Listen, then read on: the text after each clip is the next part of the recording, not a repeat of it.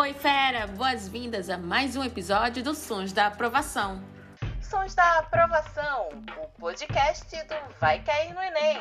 Você já parou para pensar no quanto a química está presente em nosso dia? A cinética é o estudo da velocidade das reações químicas. Essas reações acontecem quando duas ou mais substâncias se encontram e geram alguns efeitos. O tema deste episódio é a cinética química e a professora Danila Telles explica esse assunto que é tão próximo do nosso cotidiano. É com você, professora! Fala, ferinha! Tudo bem com vocês? Eu espero que estejam todos bem. Aqui quem fala é Danila Telles, professora de Química, e hoje estou passando para comentar sobre um assunto muito importante para a nossa prova. O assunto se chama Cinética Química. E a Cinética Química, pessoal, é a área da Físico-Química que estuda a velocidade das reações químicas e os fatores que influenciam essa velocidade. Podemos definir reações químicas como sendo um conjunto de fenômenos nos quais duas ou mais substâncias reagem entre si, dando origem a diferentes compostos. Podem ser representadas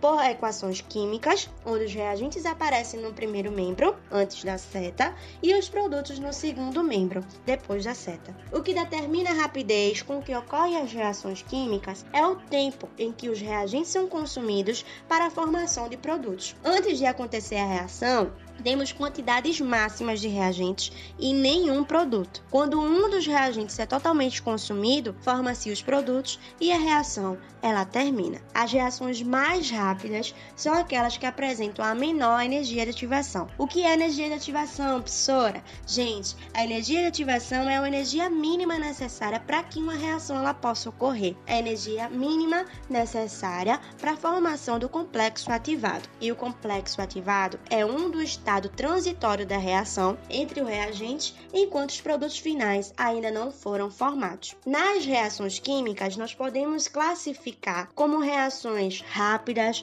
reações moderadas e até reações lentas. Podemos citar como reações rápidas a queima do gás de cozinha e também a explosão da pólvora nos fogos de artifício. Podemos citar como reações moderadas a queima de uma vela e também a queima de um papel. E como reações lentas, nós podemos citar a decomposição do plástico e a formação do petróleo. Galera, as reações químicas, elas ocorrem com velocidades diferentes e essas velocidades elas podem ser alteradas porque vai depender de alguns fatores. Fatores esses que podem ser a concentração dos reagentes. Então, quando há um aumento da concentração dos reagentes, há também um aumento no número de choques efetivos entre as partículas constituintes, o que vai resultar no aumento da velocidade da reação. Então, quanto maior a concentração dos reagentes, mais rápido a reação ela vai ocorrer, e quanto menor a concentração de reagentes, menor a velocidade de reação.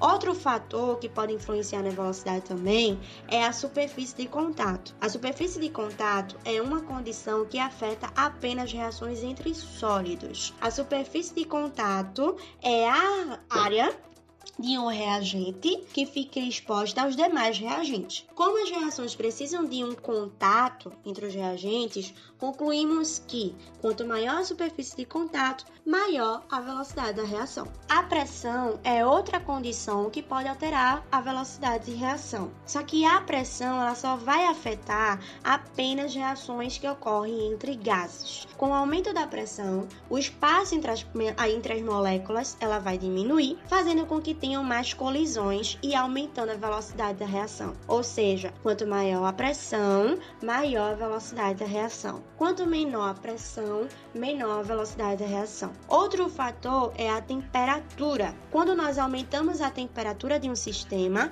ocorre também um aumento na velocidade da reação. Aumentar a temperatura significa aumentar a energia cinética das moléculas. No nosso dia a dia, nós podemos observar esse fator quando estamos cozinhando e aumentamos a chama do fogão para que o alimento ele atinja o grau de cozimento mais rápido. Então, temperatura aumenta, a nossa velocidade de reação também aumenta. Outro fator são os catalisadores. Pessoal, catalisador é uma substância.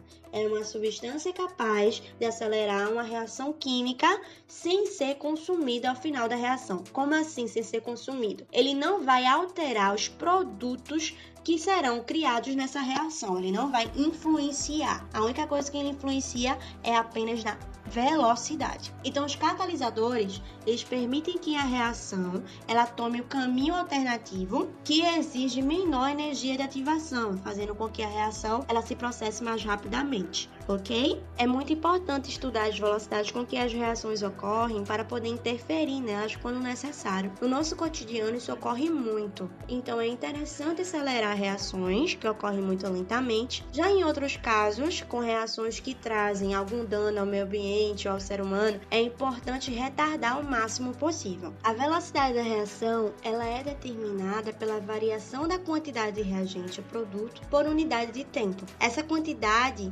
ela pode ser representada em termos de concentração, massa, volume, entre outras grandezas relacionadas. Nessa aula deu para entender que o tempo e a velocidade têm muita influência nas reações químicas, que podem ser rápidas, lentas e moderadas.